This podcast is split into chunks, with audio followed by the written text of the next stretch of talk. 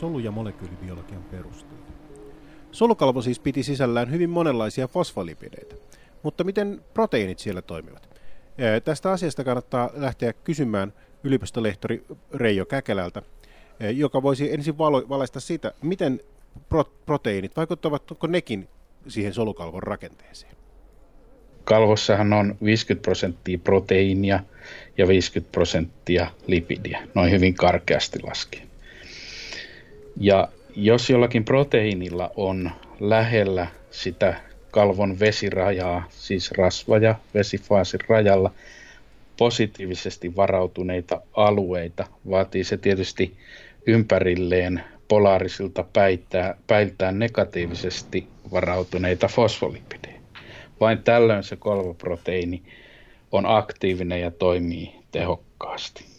Erilaiset polaariset päät kalvossa ohjaa myös kalvojen lipidejä lähtöaineenaan käyttävien lipaasien toimintaa. Esimerkiksi solulimassa oleva fosfolipaasi A2 tyyppi 4 irrottaa erityisen hyvällä teholla juudifosfatylyylikoliinista sen keskeltä arakidonihappoa, yhtä tärkeää monityydyttämätöntä rasvahappoa, josta sitten ää, syklooksygenaasit ja lipoksygenaasi entsyymit valmistavat solun tulehdustilaa ja ta- takertumistaipumuksia sääteleviä paikallisia kudoshormoneja, niin sanottuja eikosanoideja. Entä sitten se hydrofobinen osa? Meillähän on tyydyttyneitä ja tyydyttymättömiä rasvahappoja vaikka kuinka paljon. Niin rasvahapothan ovat myös hirmuisen monimuotoinen ryhmä ja rakenneosa sinällään. Ne ovat eri pituisia ja niissä on eri määriä kaksoissidoksia ja ne kaksoissidokset sijaitsee vielä eri kohdissa kalvoa eri tai äh, ketjua eri rasvahapoissa. Ää, äh, jos mietitään, mikä tällaisen rasvahapon pituuden ja tyydyttämättömyyden tai juoksevuuden merkitys on, niin ehkä pitäisi tarkastella toista viimeaikaista mielenkiintoista kalvorakenteen säätelymallia, joka on niin sanottu lipidilautta tai kalvolauttamalli, englanniksi lipid rafts.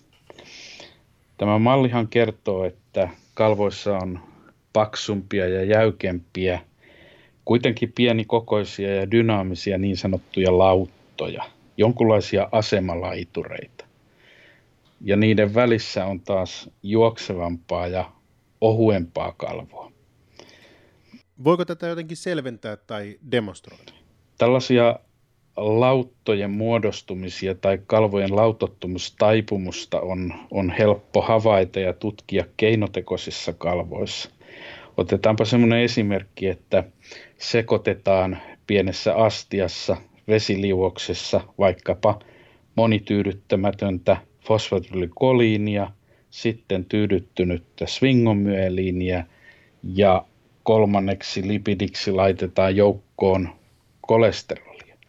Ja sitten laitetaan vielä joku proteiini ja sellainen proteiini, jossa on niin sanottu GPI-ankkuri, eli glykosyyli, fosfatydyli, inositoli, ankkuri.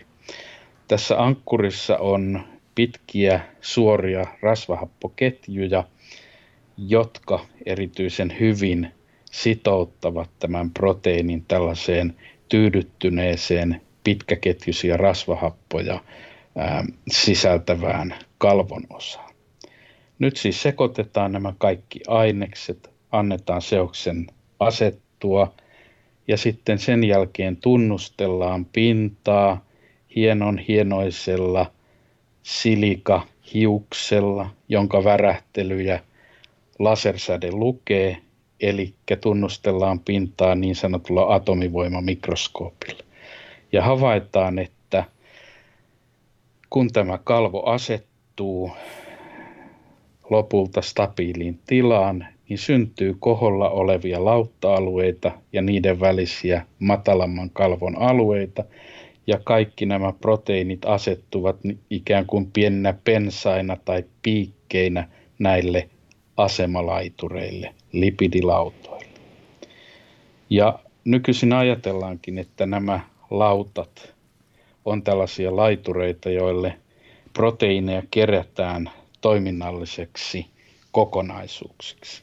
Eli samanlaiseen ympäristöön sopivat ja siellä hyvin istuvat proteiinit voivat muodostaa tällaisia isoja toiminnallisia komplekseja, joita on helppo silmikoida näinä lauttoina pois sieltä kalvosta ja kuljettaa vaikkapa solulimakalvostosta plasmamembraanille jotakin tiettyä tehtävää varten.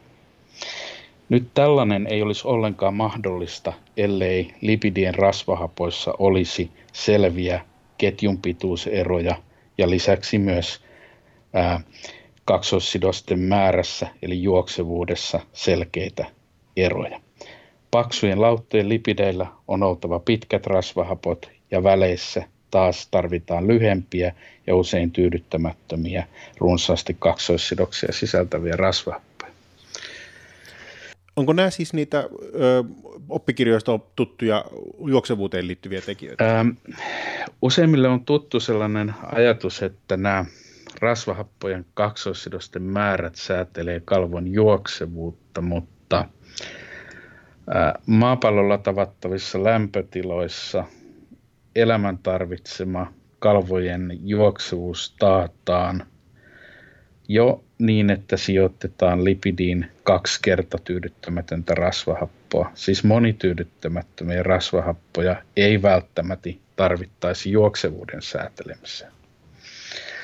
Mutta niillä onkin muita biologisesti tärkeitä tehtäviä. Monet kalvoproteiinit tarvitsevat ympärille rasvahappoja, jotka kykenet muuttamaan konformaatioitaan ja mahdollistaa näin niiden vierellä sijaitsevien proteiinien erilaiset konformaatiomuutokset. Eli siis ne tukevat proteiinien toimintaa.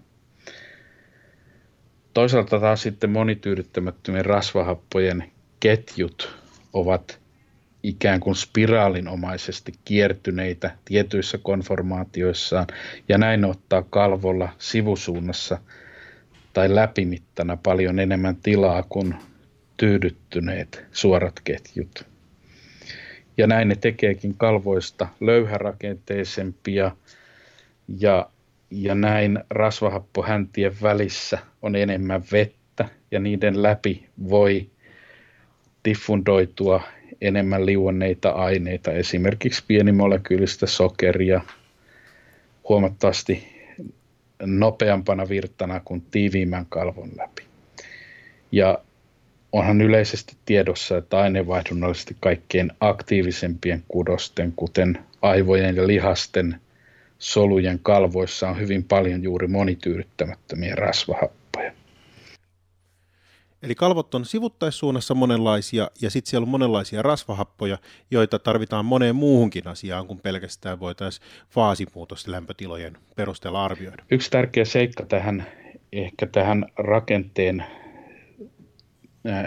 ja toiminnan yhteyksien hahmottamiseen olisi lopuksi se, että, että pohdimme sitä, että miten mikä merkitys on sillä, että solukalvot on asymmetrisiä. Eli, eli kalvon ylälehdykällä ja alalehdykällä on erilaiset fosfolipidikoostumukset.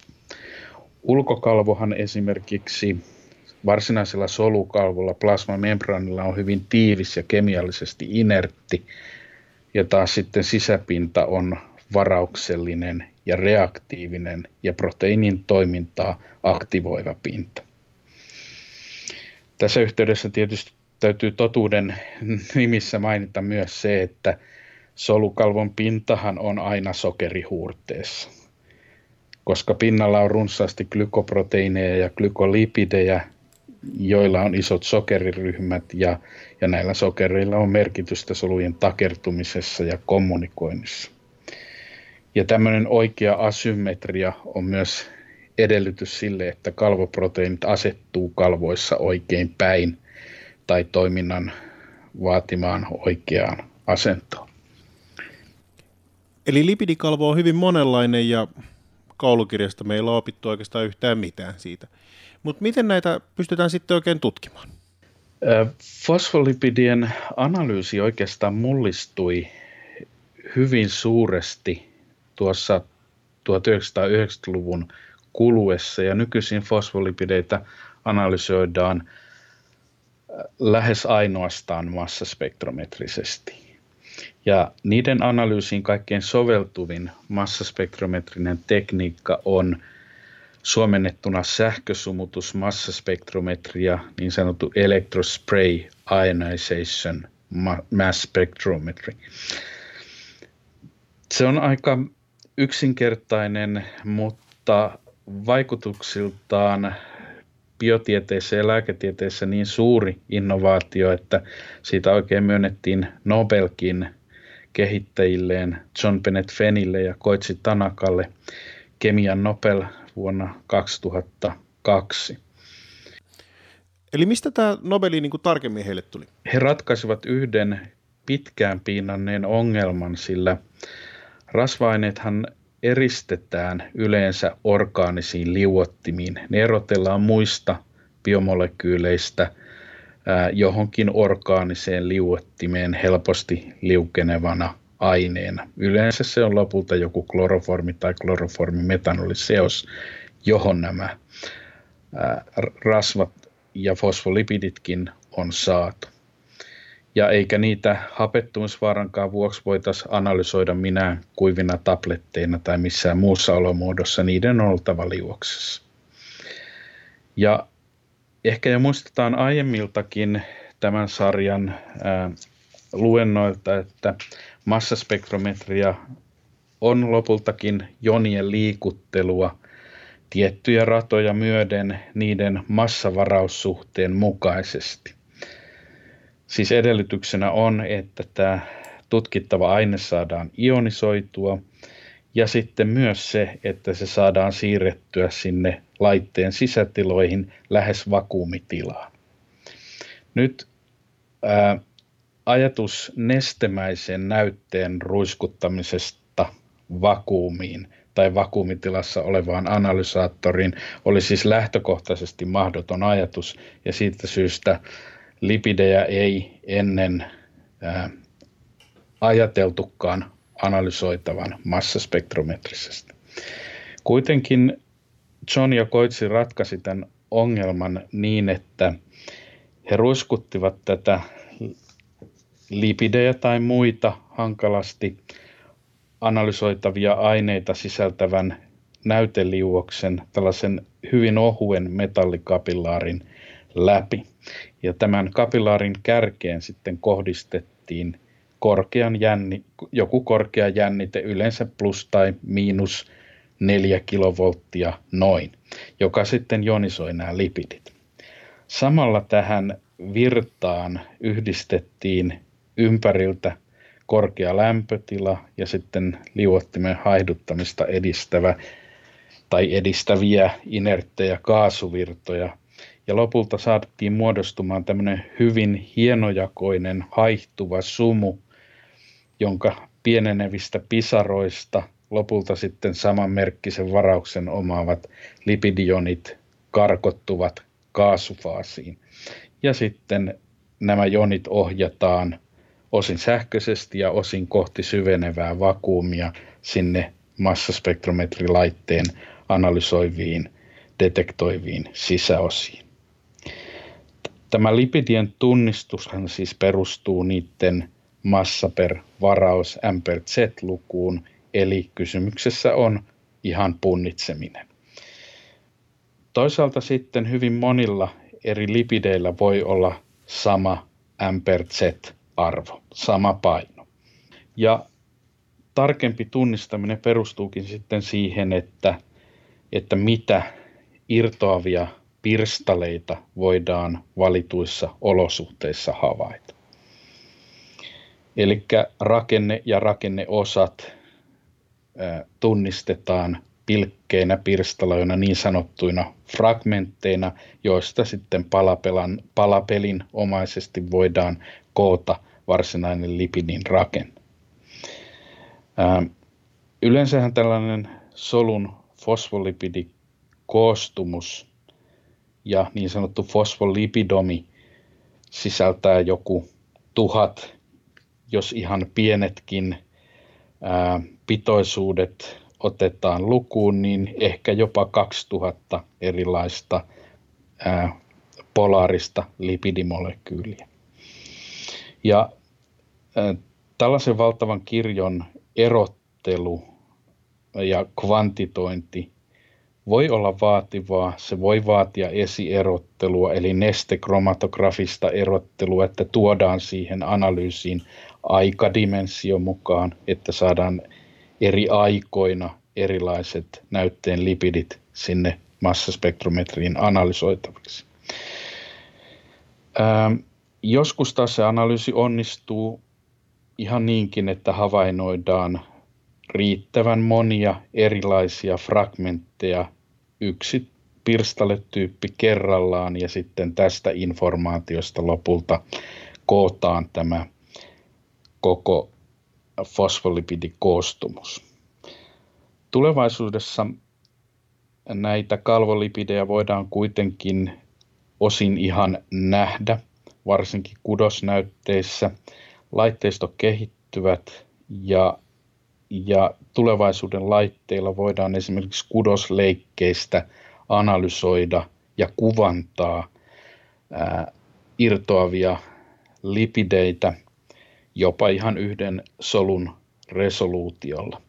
Näin siis mitkään uuttamisvaiheet eivät ole tulevaisuudessa enää välttämättömiä. Me voimme oikeasti nähdä kudoksesta, että missä solutyypissä on pinnallaan minkäkinlaisia lipideitä ja tämähän tietysti helpottaa sitten esimerkiksi monien tautien patogeneesin tutkimista. Joo, kiitoksia.